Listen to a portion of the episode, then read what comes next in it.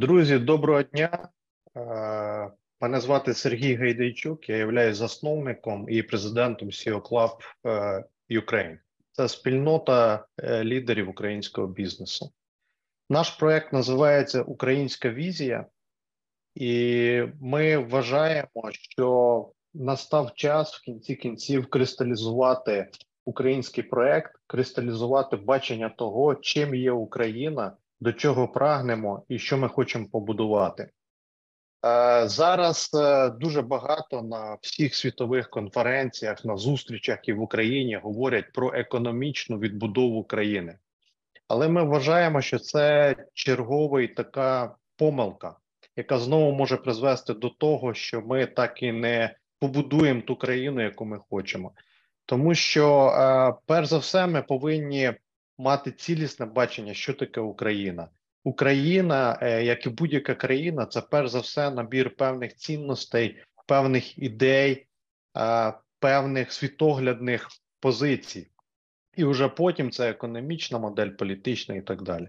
Тому метою нашого проєкту є провести як мінімум 100 бесід, 100 дискусій з провідними українськими інтелектуалами, мислителями, візіонерами, лідерами з різних сфер, з громадської сфери, волонтерів, бізнесменів, політиків, для того, щоб показати Україні, якою є нові українці, якою є ті люди, на яких повинна постати нова Україна. Наступною задачею нашого проекту є запустити такий довгостроковий стратегічний дискурс, розмови про майбутнє країни, розмови про цілісне бачення, про українську візію. І сьогодні нашим гостем є український підприємець, голова наглядової ради компанії «Ефективні інвестиції», співзасновник Українського інституту майбутнього і член СЕОКЛАП Ігор Ліски. Ігоре, вітаю, Сергій. Да, я радий, що ти з нами. Я би розпочав з того, щоб поговорити про тебе. Хто такий Ігор Ліски як підприємець, чим він займається, що він створює? Хто такий Ігор Ліски як український громадянин? Яким чином він співвідноситься з українською державою? Яким чином він приймає участь в українській державі? І хто такий Ігор Ліски як особистість? Чим він живе? Які в нього цінності? До чого він прагне? Навіщо він живе?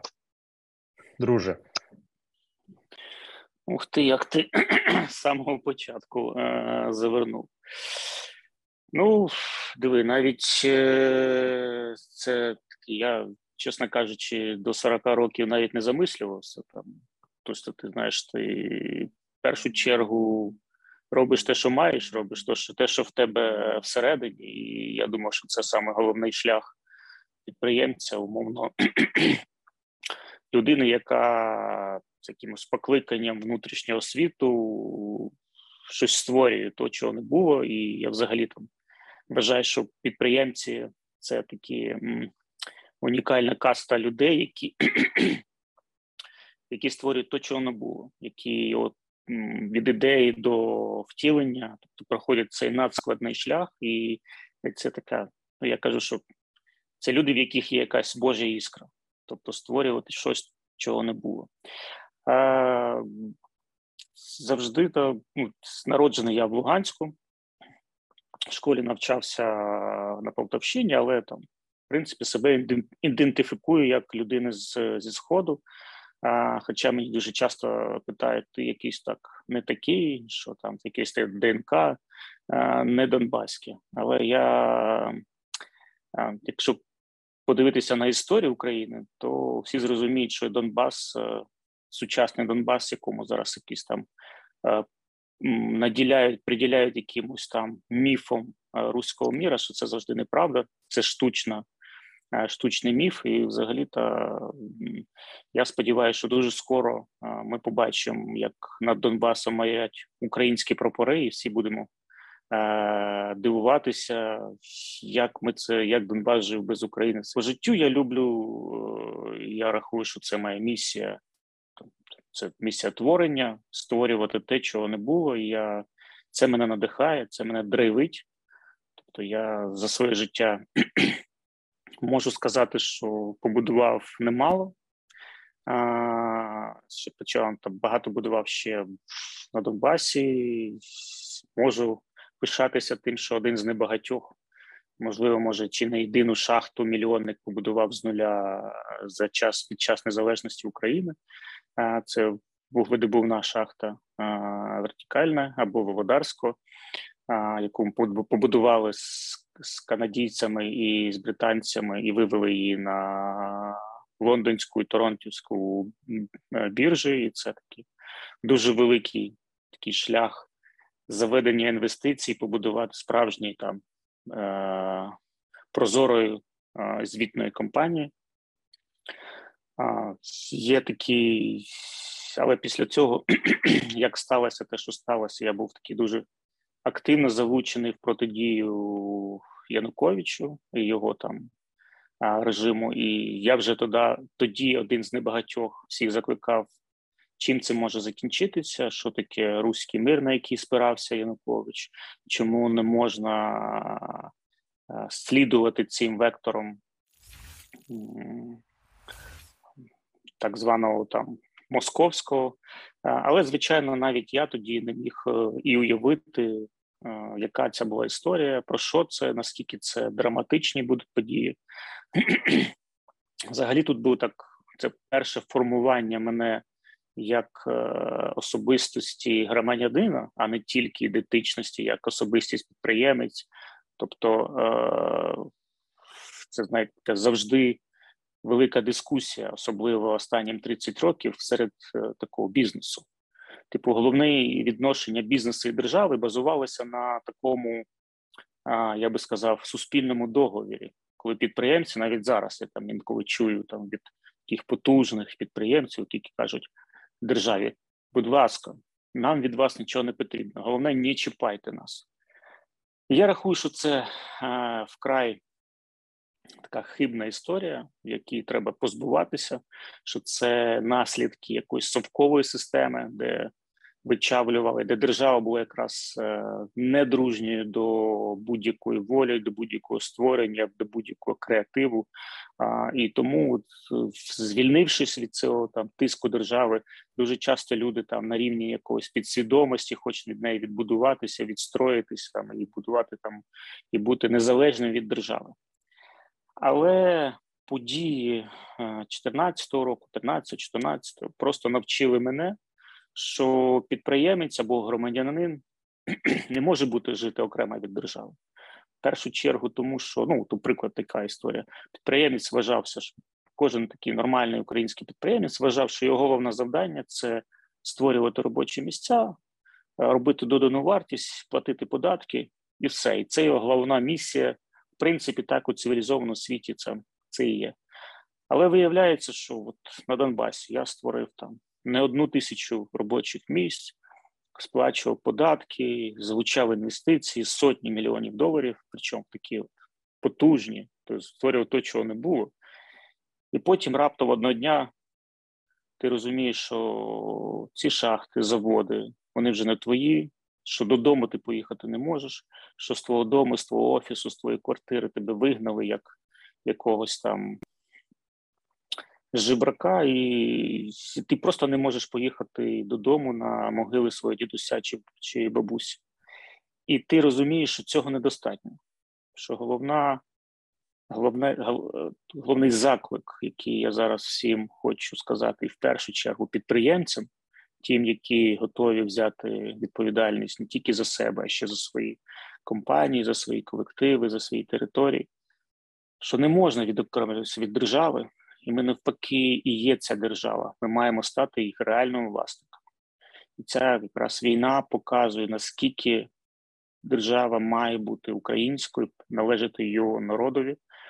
І саме зараз український народ героїчними діями від кожного солдата, закінчує підприємцем, лікарем, медиком, якраз вибудовує, виборює цю державність. І от я сподіваюся, що цей тренд на усвідомлення, що ми є держава, що це не якісь сам по собі, там, ви нас не чіпаєте, а ми самі по собі, якраз от, виправить це 30-річне оце от відокремлення від держави, коли сам суспільний договір відбувався таким чином, коли ви нас не чіпаєте, а ми там податки не платимо, ви нас не чіпаєте, а ми робимо, що ми хочемо, ви там, ми розуміємо, що ви там щось там підворовуєте, але головне, тут наше не чіпайте. Оці маємо ми розуміти, щоб бути справді ефективними, справді суб'єктними, справді бути власником своєї долі на своїй землі. Ми маємо бути громадянами, власниками цієї країни, цієї держави і побудувати її по-новому. Оце от такий от стик між підприємцями і громадянином, я на такому власному прикладі якраз і думаю, що так дуже коротко спробував сформулювати. Дякую. Мені здається, що ти підняв декілька дуже важливих тем, надзвичайно важливих тем. Перше, це те, що ти сказав, що нові українські підприємці, а я якраз тебе відношу до нових українських підприємців, і я хочу сказати, в чому я бачу різницю. Є люди, які на розвалі Радянського Союзу перерозподілили якісь активи, якісь потоки і називають себе бізнесменами. І ці люди формують в суспільстві досить негативне ставлення до бізнесу, тому що виглядають більше як бандюки, виглядають більше як люди, які споживають добро або ресурси, які вони не створювали. І створюючи в цілому негативний такий імідж для всього українського бізнесу. От, а справжній український підприємець – це людина, яка з нуля придумала ідею, це людина, яка, ризикуючи, вклала якісь свої заощадження, багато працювала і створила, як сказав Ігор, те, чого ніколи не було, якийсь продукт, якусь послугу. Тобто підприємець – це людина, яка ризикує, яка придумує. Коли не було нічого, а з'явились товари, послуги, робочі місця, податки в бюджет і так далі. І оце негативне сприйняття підприємців в нашій країні, мені здається, це один із ключових таких фундаментальних стереотипів поганих, які стримують розвиток нашої країни. Тому що підприємці – це насправді один із самих прогресивних класів. І це основа, економічна основа будь-якої країни. От як ти думаєш, як нам змінити цей стереотип в суспільстві? Як зробити так, щоб український народ розумів, що підприємці – це ті, хто створюють, підприємці – це ті, хто роблять благо для всіх, а не вороги? Чому такий стереотип? Як його нам змінити? Ну, чому такий стереотип? Я майже певен, що це в першу чергу це наслідки цієї довгої боротьби совкової радянської держави з духом з духом свободи, з цією повагою, яка була в першу чергу в Україні до підприємців, до тих, хто створювали додану вартість. Ну, якщо навіть просто почитати історію, навіть таких, наприклад, я не знаю, там в Києві багато культурних об'єктів було побудовано саме підприємців.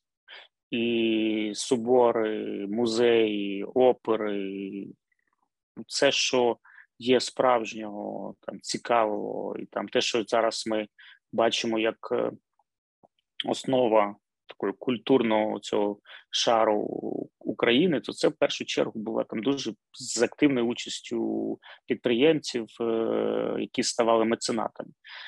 І оцю історію, якою боявся в першу чергу радянська влада і знаєш, головний посил розкуркулювати цих буржуїв цей посил, ця от боротьба, там де щось відокремлювалося, це все зрівняти, створити одною сірою масою, і ця от боротьба на рівні ДНК з українською особливостю, то вона зараз дає наслідки, тому що це вичавували там лагерями, вбивствами, розстрілами, голодом. Це перший момент. І другий момент, звичайно, оця от внутрішня, яка з цього боку українська залишилась там десь заздрість, десь, тобто от має бути цей позитивний відбір, коли кращі, які щось добиваються, то це, наприклад, американці перетворили це в американську мрію, тобто у всіх рівні можливості, і ті, хто чогось добився, у них є всі блага, і всі хочуть бути так, як Ілон Маск або Уоррен Баффет, тобто добитися цим своїм важкою працею, або якоюсь розумом, навчанням, або ризиком, або якоюсь ідеєю, добитися там кращого життя.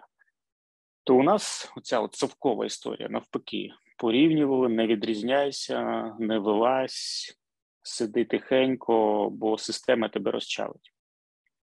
Оце перше, і це сидить у нас, і нам по краплі треба вичавлювати з себе цього раба, цю сіру масу з одного боку. З іншого боку, звичайно, самі підприємці мають працювати і бути прикладом або такою цією американською в лапках мрії, або української мрії.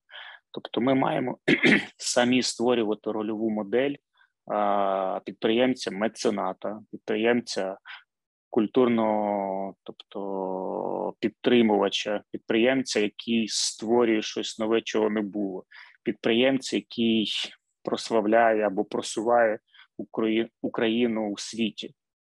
Ми пам'ятаємо Терещенків, які просто були дуже шанованими в світі і там багатьох прикладах, тобто були там рольовою моделлю для інших європейських там багатих сімей. Освіта, виховання, дуже важлива історія. Тобто, наприклад, як британці перезапустили повагу до, тобто, до аристократії. Тобто аристократ в першу чергу був дуже чемною, освіченою і скромною людиною. І ці цінності треба, щоб бізнес, особливо великий бізнес, транслював. Щоб це було не про, вибачте, яхти, Монако або якісь там забаганки, або якісь там круті тачки, а в першу чергу це було про повагу, про створення, про цінності, про повернення територіям того, що дала можливість заробити. Тобто мені було б дуже приємно, коли б наші великі олігархи стали саме цим прикладом. Тобто, а зараз ми бачимо, що тільки всі тягаються, у кого більше яхта або у кого більше вілла, причому не в Україні. І це дуже прикро. Я б дуже хотів, щоб, знаєте, по ГОПСу, щоб вони стали осідлими бандитами. Тобто тими, хто вже зрозумів, що має створити рольову модель наслідування для інших. Що це означає? Дуже хотів би, щоб саме підприємці, олігархи будували університети в Україні, як це було в Америці, щоб побудували лікарні майбутнього, щоб побудували якісь музеї, якісь опери, якісь концертні зали, щоб це не зациклювалося тільки там, у кого який літак, у кого яка яхта, або у кого який футбольний клуб. Я не проти підтримки спорту, але ми маємо розуміти, що підтримка має бути в першу чергу освіту, в другу чергу це охорони здоров'я для всіх, в третю чергу науки, потім вже йде і спорт, і якісь там інші, там, менш значущі. Але формулювати посил у суспільства, яким має бути майбутнє, формулювати цей запит на більш складні системи, які може собі дозволити або тільки на рівні держави, об'єднуючись, або більш системні бізнеси. Друже, я тобі дякую. Ти якось об'єднав олігархи і підприємці Мені здається, що, мабуть, це трішки різні категорії. Скажи, будь ласка, да. Ні, точно, я хотів би розділити це, 100% правий. Просто, знаєте, як у нас був би шанс, якщо б олігархи, тобто, поміняли самі себе, коли, відмовившись від повного впливу на державу і завишивши цю олігархічну систему, тобто вони самі себе поміняти не можуть. У нас такий був маленький шанс, наприклад. Я бачив цю в історії Сполучених Штатів Америки, коли саме олігархи, в тому розумінні, маючи 100% вплив, якраз зрозуміли, що треба змінити правила гри, щоб залишити своє багатство нащадкам, щоб приватна власність була недоторкана, щоб правила гри були реально прозорими, щоб працювало правосуддя, не тільки право сильного або хто має більший доступ до політики, а щоб діти, які могли, наприклад, спокійно вибрати будь-яку професію, стати там артистом, я не знаю, науковцям, мати багатство це, і щоб ніхто не мог його там переділити. Всі зрозуміли, що територія, яка має освіту, має культуру, набагато ефективніше, набагато розумніше перерозподіляє ресурси. У нас, на жаль, такого розуміння серед олігархів немає. Тому, так послідовно можна сказати, що нам треба максимально швидко відходити від олігархічної системи. І якраз тут провідну роль може зіграти реальне підприємство. Реальні підприємці, які створюють, які об'єднуються, які вибудовують правила гри і впливають на розвиток країни.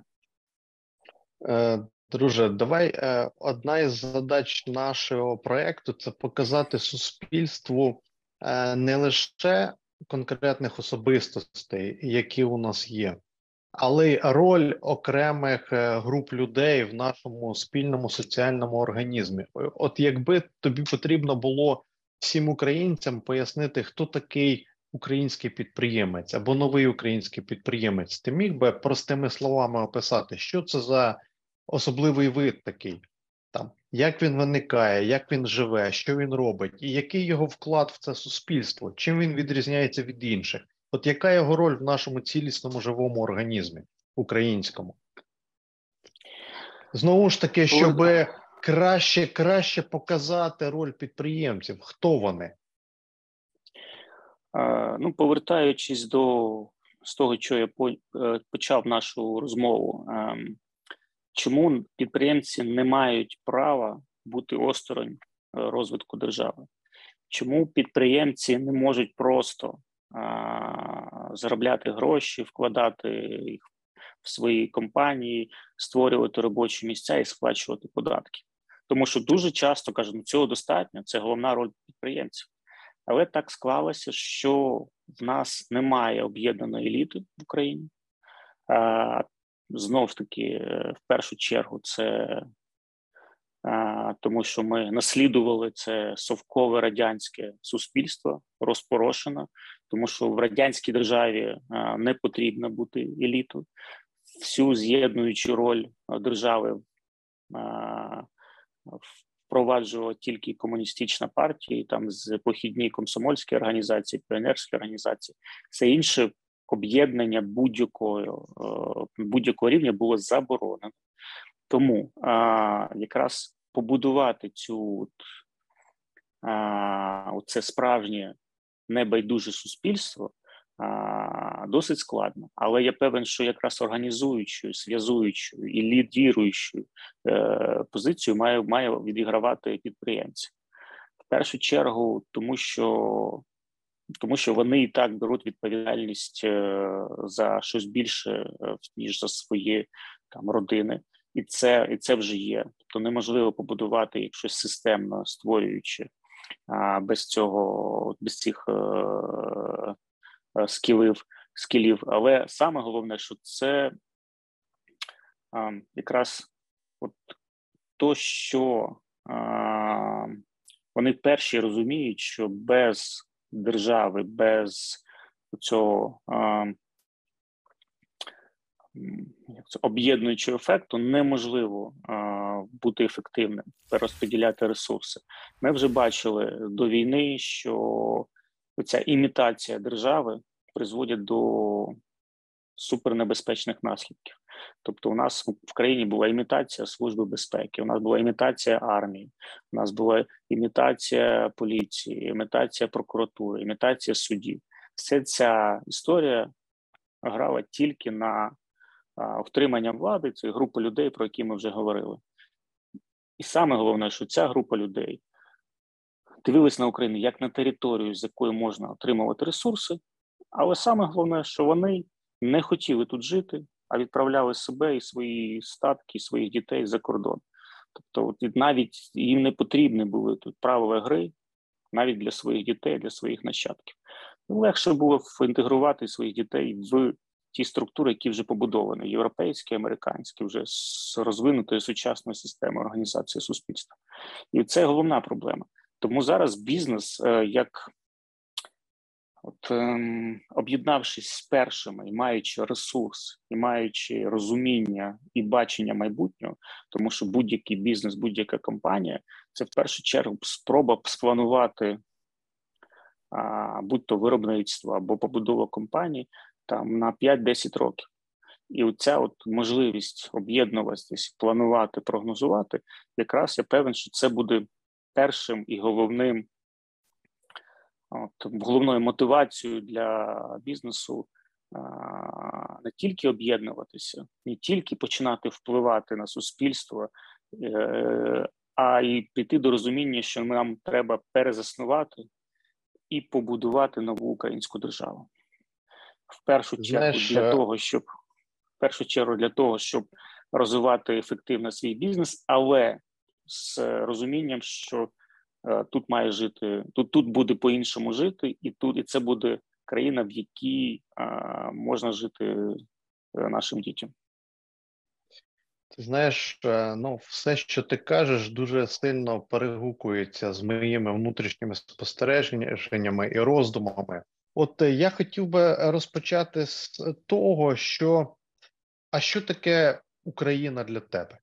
От в будь-яких аспектах. От ти тут прожив все життя. І от як ти себе співвідносиш з Україною? От що таке Україна? Для мене в першу чергу Україна – це країна можливості. Я сподіваюся, що ми стали не фейковою країною, яка була прикриттям або фасадом для групки людей, які збагачувались тут і вивозили капітали на Захід.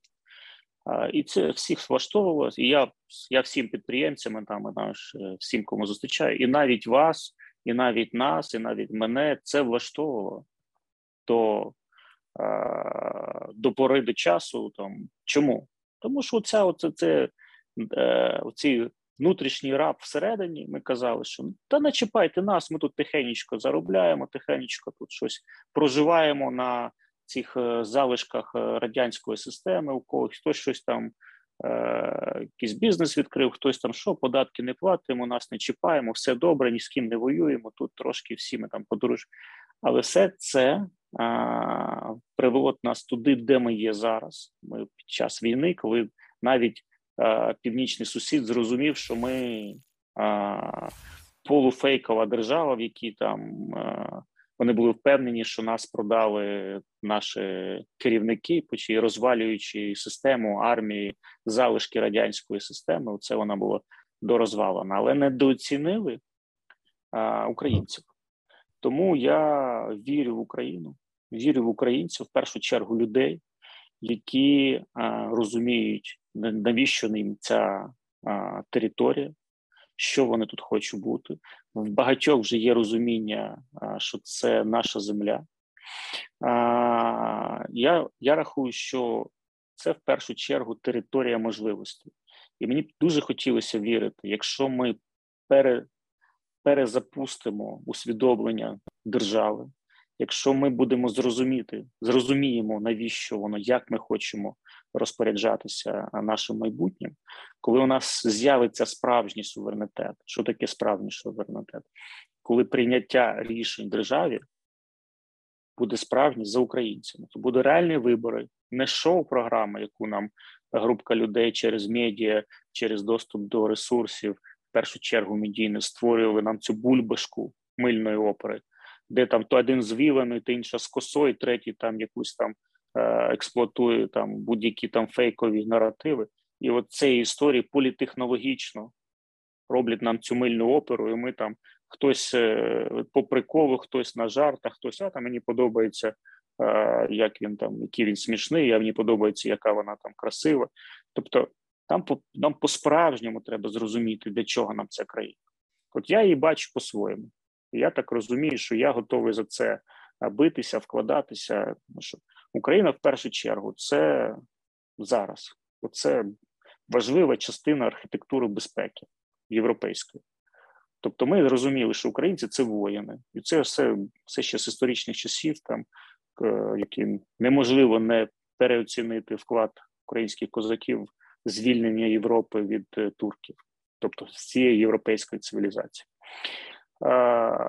І ми маємо цей нашу перевагу, цю нашу біль через кров і там наші божевільні втрати, як зараз, ми маємо перетворити в нашу стійкість, в нашу впевненість в майбутньому, в нашу архітектуру безпеки, цю головну частину європейської безпеки. Тобто ми маємо побудувати саму потужну в Європі армію, саму сучасну. Від цього ми маємо перезапустити ВПК. Тобто всі мають розуміти, і весь світ має нам допомогти. Тобто ми маємо скористатися цією можливістю, цим правом, тобто будувати сучасні танки, будувати сучасні літаки, системи озброєння, системи зв'язку, взаємодії. Тобто ми все це, тобто кращі в світі солдати мають це опанувати. І навіть ні у кого в житті, навіть думки не можна було подумати, що Україна слабка, або українців можна взяти голими руками.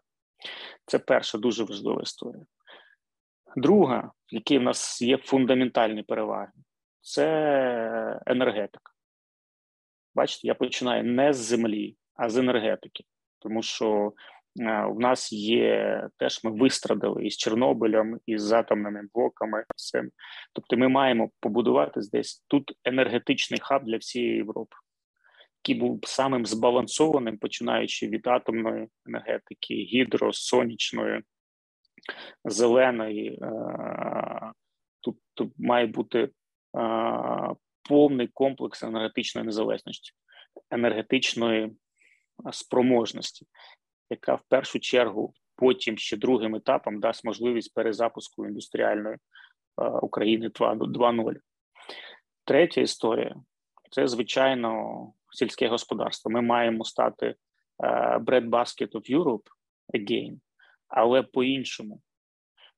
Я виступаючи на конференції в Лугану, казав, що Україну рахують як країна, яка годує купу стран, якийсь там великий експортер. Але ж маленька Голландія, маючи в 3 чи більше разів менше землі, в 10 разів більше експортує продуктів і в індустрії агро. Чому? В першу чергу за рахунок більшої доданої вартості переробки і побудові брендів. Тому ми маємо стати країною, в якій буде багато потужних світових брендів в агро, в продуктах. Один з таких прикладів з меду я демонструю, що це можливо. Можливо, щоб українські брендові, українські сильні бренди захоплювали ринки, були затребувані в інших країнах, стали брендами номер 1 в інших країнах. І це дуже важливо. До речі, тут нам конче потрібна допомога держави. Тут якраз бізнес має не бути не в об'єктній позиції, а в суб'єктній. Він має стимулювати і заставляти державу працювати на розвиток на міжнародних ринках. Четверте, і саме головне, до цього підходили всі 3. Якщо у нас буде незалежна держава, суб'єктна з сильною армією, яка захищає свої кордони, яка захищає свою суб'єктність, сильна енергетика і правильна агропромисловість, то четвертий, не менш важливий елемент – це нова індустріалізація країни. Поки що у нас є великі інженерні освіта і люди, які розуміють і можуть робити потужні, складні інженери, опановувати складні інженерні системи, ми маємо стати індустріальним майданчиком для Європи і для Штатів.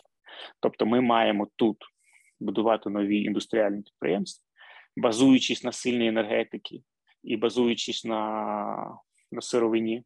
Тобто тут і добувна, і агро, які є, по суті, сировиною для нової індустріалізації, до нових індустріальних потужних підприємств. І це перезапустить цю основу економічною для майбутньої України, яка як країни можливостей через перезапуск економіки має запуститися потужна наука і освіта.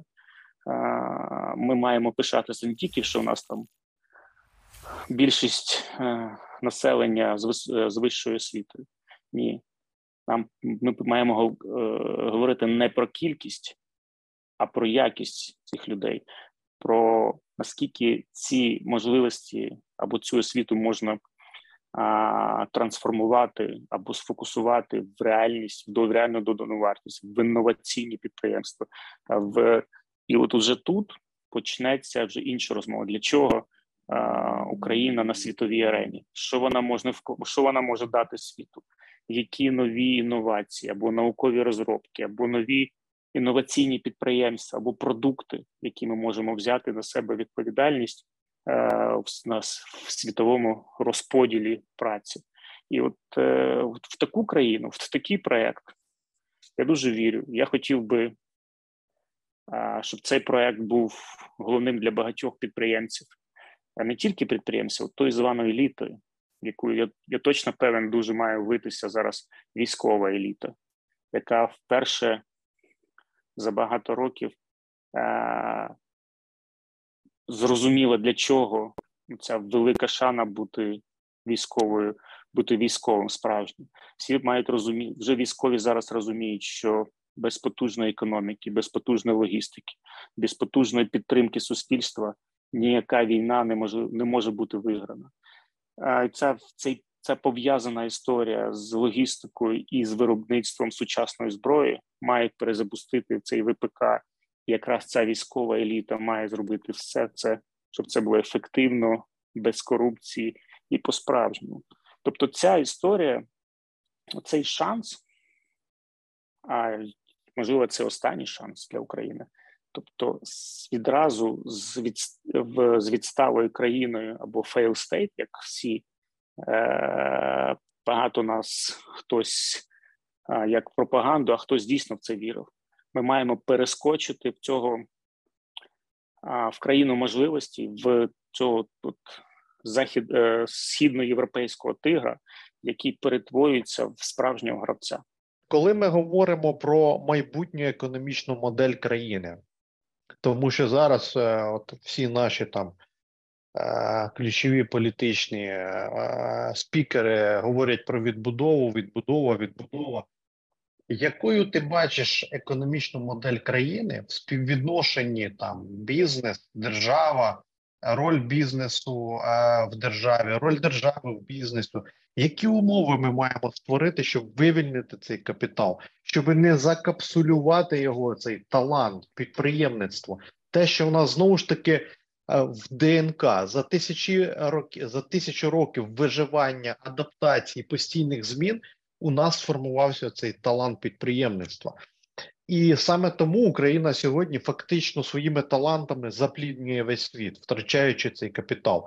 От яку нам створити модель, щоб ці всі таланти поверталися в Україну, щоб вони реалізовувались тут, щоб економіка дійсно стала потужною, динамічною і задавала тренди? Ну, дивись, в першу чергу треба розуміння, що нам не потрібна відбудова. Тобто ми не хочемо відбудувати те, що було. Я не хочу бачити старі лікарні з новими фасадами. або школи, які там постраждали від обстрілів, просто відбудувати їх так, як вони були, там трошки пофарбувавши фасади. Тобто треба переосмислити нове бачення країни. Нам потрібно не підфарбувати фасади старі і сказати, що це відбудова, а нам потрібно будувати нове, нові об'єкти, переосмислення, які будуть драйверами. Ми маємо дуже ефективно розпорядитися тим ресурсом, який у нас буде після війни, або допомогою західної країни, або ресурси, які будуть у нас від репарацій, або податки від бізнесів, які буде сплачувати український бізнес. Оце дуже важливо, тому що я навіть на рівні термінів змінив би цей наратив. Нам потрібно нове будівництво, нам потрібна модернізація країн, а не відбудова старої системи. Те ж саме стосується відбудови енергетики. Я хочу чути про зелену енергетику, про нові інноваційні підходи, про розподільчу систему в енергетиці. Що стосується там лікарень, шкіл, я хочу будувати нові школи, інноваційні, енергетично незалежні, з новими інтерактивними класами, там, де вони потрібні. Те ж саме я хочу чути про лікарні, про інфраструктуру. Тобто ми зараз маємо використати, скільки б там не було ресурсів. Ми там мріємо про 500 мільярдів, про 1 трильйон доларів, але скільки б там не було. Їх всі можна закатати в асфальт, в мости, в старі школи, в фасади, які будуть стояти мертвими цими привидами старої радянської історії, просто з новими фасадами. Тобто це конче важливо, щоб на рівні суспільства, бізнесу був тиск на людей, які приймають рішення, на владу, що нам не потрібно велике будівництво зі старою ідеєю. Нам потрібно нове будівництво. Воно може бути великим, може бути невеликим, але головне розумним, головне ефективним. Ми маємо рахувати, кожен долар інвестований зараз має давати 3, 5, 10 у найближчому майбутньому. І це має бути розумний план. І тут, до речі, бізнес або нові підприємці, які розуміють, що таке ефективність, що таке філософія створення, що таке філософія циркулярної економіки, що таке інвестиційна привабливість. От вони мають зіграти ключову роль в цьому плані, в плані модернізації країни, в плані індустріалізації нової, в максимальній фокусі на інноваційні підприємця, на створення робочих місць. Тому що, давайте будемо чесними, відбудова якогось там моста, це теж важливо, десь на сході країни. Але скільки вона принесе робочих місць? Знак питання. А якщо ці гроші спрямувати на підприємці інноваційні, в якому можуть повернутися наші українці з Європи, створити ці робочі місця і сплачувати будуть податки, це буде стійке сплачення, тобто це буде ефективна історія довгим часом, яка буде ще генерувати інші інноваційні там підприємства або постачальників, або з цього виробництва можна робити ще наступні переробки, рівень переробки. І от нам треба запустити цей механізм стійкого розвитку, стійкого зростання. І от це наш шанс. Я дуже хочу, щоб ми його знов-таки в цей, знаєте, наш український спорт, що знову ми змарнували шанс побудувати суперкраїну. Я хочу, щоб об'єднались зараз всі. І в першу чергу бізнес. І не дали шанс, навіть жодного долі відсотка, прощовкати ці можливості знову. І потім казати, ну, що це вони хтось. Хтось там вони в Києві, у цій розумній Верховній Раді, яких там хтось незрозуміло, хтось обрав. Якраз це ми маємо бути внутрішня відповідальність за країну прямо зараз. Більш того, чим більше ти підприємець, чим більше в тебе робітників, чим більше ти сплачуєш податків, тим більше на тобі відповідальність за те, що відбувається в країні. А більше ти маєш зрозуміти, що платити податки і створювати робочі місця – це дуже важливо, це велика тобі пошана, але це не знімає з тебе відповідальності за цю країну в більшому, в самому головному її значенні. Дякую. Ігор, ще декілька питань. На твою думку, чи є в Україні уже нова еліта? Якщо є, то хто ці люди? Яким критеріям вони відповідають або повинні відповідати? Ну, вона формується.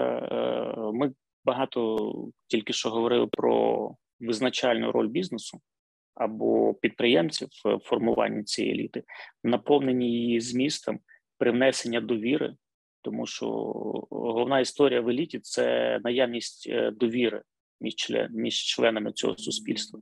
І в бізнесі ця історія більш формована. Ти маєш довіряти, ти вже розумієш, як взаємодіяти зі своїми партнерами, ти маєш довіряти, хто чого вартує. Це досить складно українцям, тому що нас цьому не вчили. Навіть система освіти побудована, щоб кожного оцінюють окремо. Наприклад, в мене був досвід Оксфордської освіти. Там кожна третя чи половина всіх вправ це має бути в колаборації зі своїми студентами. Тобто там цьому вчать. І ми маємо навчитися будувати довіру, робити щось разом. Робити об'єднання, не підводити партнерські відносини, створювати союзи, спілки. Я дуже вітаю СЕОКЛАП, СУП, БОРТО, всі ці об'єднання підприємців, які вибудовують довіру на горизонтальному рівні. Але ми розуміємо, що це дуже важлива історія, це ресурсна історія. Тобто звідки береться ресурс, звідки береться ідея створення чогось нового. Але дуже важливо приєднання, викристалізація і залучення до цього процесу військової еліти. І вона має сформуватися. І там теж має бути принцип довіри, принцип патріотизму, принцип інноваційності.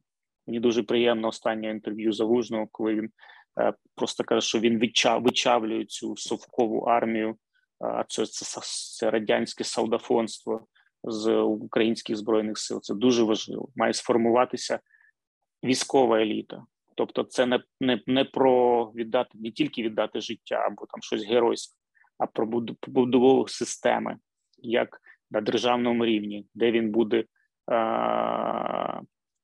залучений з військово-промисловий комплекс, ці інноваційні виробництва, з залучення в дипломатію і військову, в частиною натівських структур, європейських структур.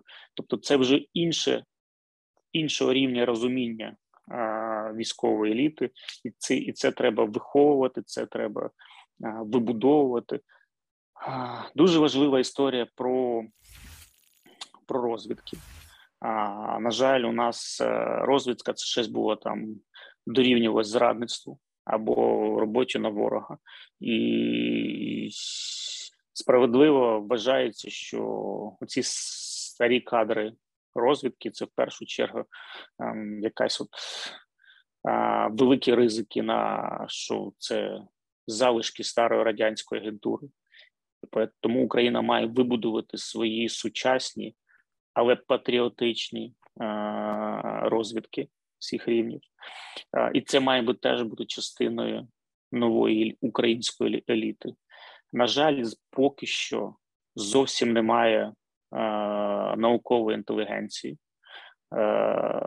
І сама структура Академії наук, або це научний український потенціал, зовсім не реалізовується. Він зовсім відірваний від українських реалій, від українських потреб. Немає інтегрованості в українські підприємства, немає інтегрованості в українські ВПК. І оця фейковість цієї наукової спільноти, на жаль, має бути повністю зруйнована і побудована з нуля. І ця війна має бути стимулом. З одного боку, ВПК має дати запит на научні розробки в нових озброєннях, на інноваційні залучення, на кооперацію з західними науковцями або науковими закладами. З одного боку. З іншого боку, без підприємців нової генерації, без цього запиту на нові розробки, на нові інноваційні рішення для реальних підприємств. Тобто це має бути не теорія заради теорії, а це має бути прикладна історія. Ну, умовно, я, не знаю, виробляю протеїн. Я дуже хотів би, щоб інститут X там допоміг мені зробити його кращим, або дешевшим, або більше кимсь просунути. Там хтось виробляє, там, я не знаю, там мед. Я хотів би, щоб були нові історії по переробці меду, може по тваринництву, по бджільництву, або ветеринарні історії. І це має бути такий сплав науки і бізнесу. Тому що, умовно, чим займається Академія наук, які там, от ми їх утримуємо за рахунок наших податків. Як воно повертається в економіку, ніхто не знає. Чи є там якісь проривні історії? Я певен, що їх просто немає. І це теж велика частина еліти, якої просто зараз ще немає. Я би тобі ще одне задав запитання. Зрозуміло, що кожен, наприклад, ти дивишся на Україну і світ більш як підприємець. Там представники культури чи науки будуть дивитися як науковці. Це цікаво, в кожного свій погляд. От як з твоєї точки зору, якщо взяти умовно таке середнє значення, от нова еліта, людина нової еліти. Це людина, яка бере певну відповідальність за країну, це людина, яка дає своє бачення, має якісь можливості впливати на те, куди йде країна. От яким рисам повинна відповідати ця людина, представник нової еліти України? От як людина. Кого б ти хотів бачити в майбутній політиці, в майбутніх там кабінетах державних? Хто відповідає за країну і веде її? Це що за люди? Ну, в першу чергу, це відповідальні лідери. Тобто це все одно має бути лідерами, які мають організовувати і вести за собою людей і країн. Має бути якесь бачення. Друга історія, вони готові взяти на себе відповідальність на цьому шляху. Тому що у нас дуже часто були там, якесь бачення формують одні, а виконують інше, але таким чином, що вигодонабувачем будуть зовсім інші люди. Тобто лідерство і відповідальність. Третя історія, не менш важлива, чого у нас дуже часто не вистачає, це вміти комунікувати з іншими людьми, з іншими групами, з іншою частиною суспільства. Тобто це толерантне, професійне або експертне, але комунікування. Тобто вміти взаємодіяти. Дуже часто у нас будь-яка дискусія перетворюється в срач, в обкидання там один одного там какашками, і це вся от елітна дискусія. Нам треба навчитися дискутувати, нам треба навчитися навіть з різними поглядами один одного поважати, і саме головне мати ці точки доступу для просування вперед всієї країни. Ну і останнє, не менш важливо, ми бачили дуже розумних, дуже талановитих, дуже інтелектуальних, але не патріотичних. Тобто у всіх має бути розуміння, що це наша земля, це наша країна, і в нас є за неї відповідальність. Оце от такий головний набір. От я так дуже часто навіть сам себе перевіряю. От то, що я роблю, це допомагає побудові сильної, успішної України чи ні? Те, що от я створюю нове підприємство, яким чином це вписується в мою картину майбутнього цієї країни? Яким чином це допоможе створити її там більш успішною? Або яким чином це інтегрує Україну в європейську якусь спільноту? Або чи не соромно буде мені або моїм дітям за те, що я оце от створив, або чи оцю історію я зараз будую через 10-20 років? Оце от така проста відповідь, що таке патріотизм на рівні еліти. Тобто, наскільки, про що це? Тобто, яким чином це допомагає? І коли ці всі чинники складаються, і ти розумієш, по-перше, внутрішню таку гармонію, що це приносить користь і тобі, і твоїй сім'ї, і саме головне спільноті, і твоїй країні, оце от в цій вертикалі і вибудовується оцей такий головний вектор, який особисто мене і драйвить, і надихає. Дякую. Ну і я хочу перейти до останнього питання, і воно найважливіше, це квінтесенція нашої сьогоднішньої розмови, я би сказав. От якби ми перенеслися з тобою на 30 років вперед, от опиши ту Україну, яку ти бачиш всередині країни, назовні країни. Можна це по-іншому, я маю мрію, або я через 30 років. Де, що ти бачиш, як ми виглядаємо в економіці, в політиці, в соціальній сфері, які ми на глобальній арені, чим ми корисні для всього світу, і які ми всередині, які в нас відчуття? Я дуже хочу дожити до того моменту, коли бути українцем, це от, мати український паспорт, це така, знаєш, гордість, цим можна пишатися. Чому? В першу чергу, тому що це країна, яка принесла справжню справедливість на європейський, на євразійський континент, тому що це одна з самих несправедливих воєн, яка була розпочата проти нас в 2014 році, а активізувалася в 2022-му, закінчилася перемога України, причому навколо цієї ідеї справедливого миру об'єдналася вся Європа. І, до речі, це був таким дуже важливим внеском переосмислення взагалі європейського вектору розвитку, такого історичного, в архітектуру безпеки Європи і всього світу. Це такий вагомий внесок взагалі в розуміння, чому демократія – це більш досконалий, правильний шлях розвитку суспільства у всьому світі. Тому що ми ж пам'ятаємо, що вже почалися дискусії, а можливо, хай буде якась от диктатура або якийсь елемент тиранії, що зможе легше і швидше мобілізувати ресурси для чогось досягнення. Але ми зрозуміли, що він так же легко може відійти від головного плану в угоду якогось там хмарних там або дуже неоднозначних ідей. Тому ми розуміємо, що цей внесок України на цьому історичному патрі дуже важливий, чим ми маємо пишатися. З точки зору, якою Україна буде через 30 років, звісно, це член НАТО, дуже активний, потужний, на полігонах України, в українських військових академіях навчаються іноземці, вивчають досвід українських воїнів. І це є таке от визначальну архітектуру побудові нових інноваційних видів озброєння на базі українських розробок. Це дуже важлива історія. І нам потрібні інституції, і нам потрібні дуже потужні освітні заклади, де будуть викладатися сучасні інноваційні підходи військової справи. З точки зору енергетики, Україна – це, я вже казав, дуже важливий і модерновий енергетичний хаб, де в першу чергу надлишки зеленої енергетики експортуються в Європу, а в тому числі дають можливість нової хвилі індустріалізації. Тобто всі підприємства, які потребують освічених кадрів та зеленої енергетики, в першу чергу думають про Україну. І тут створюється такий новий індустріальний хаб.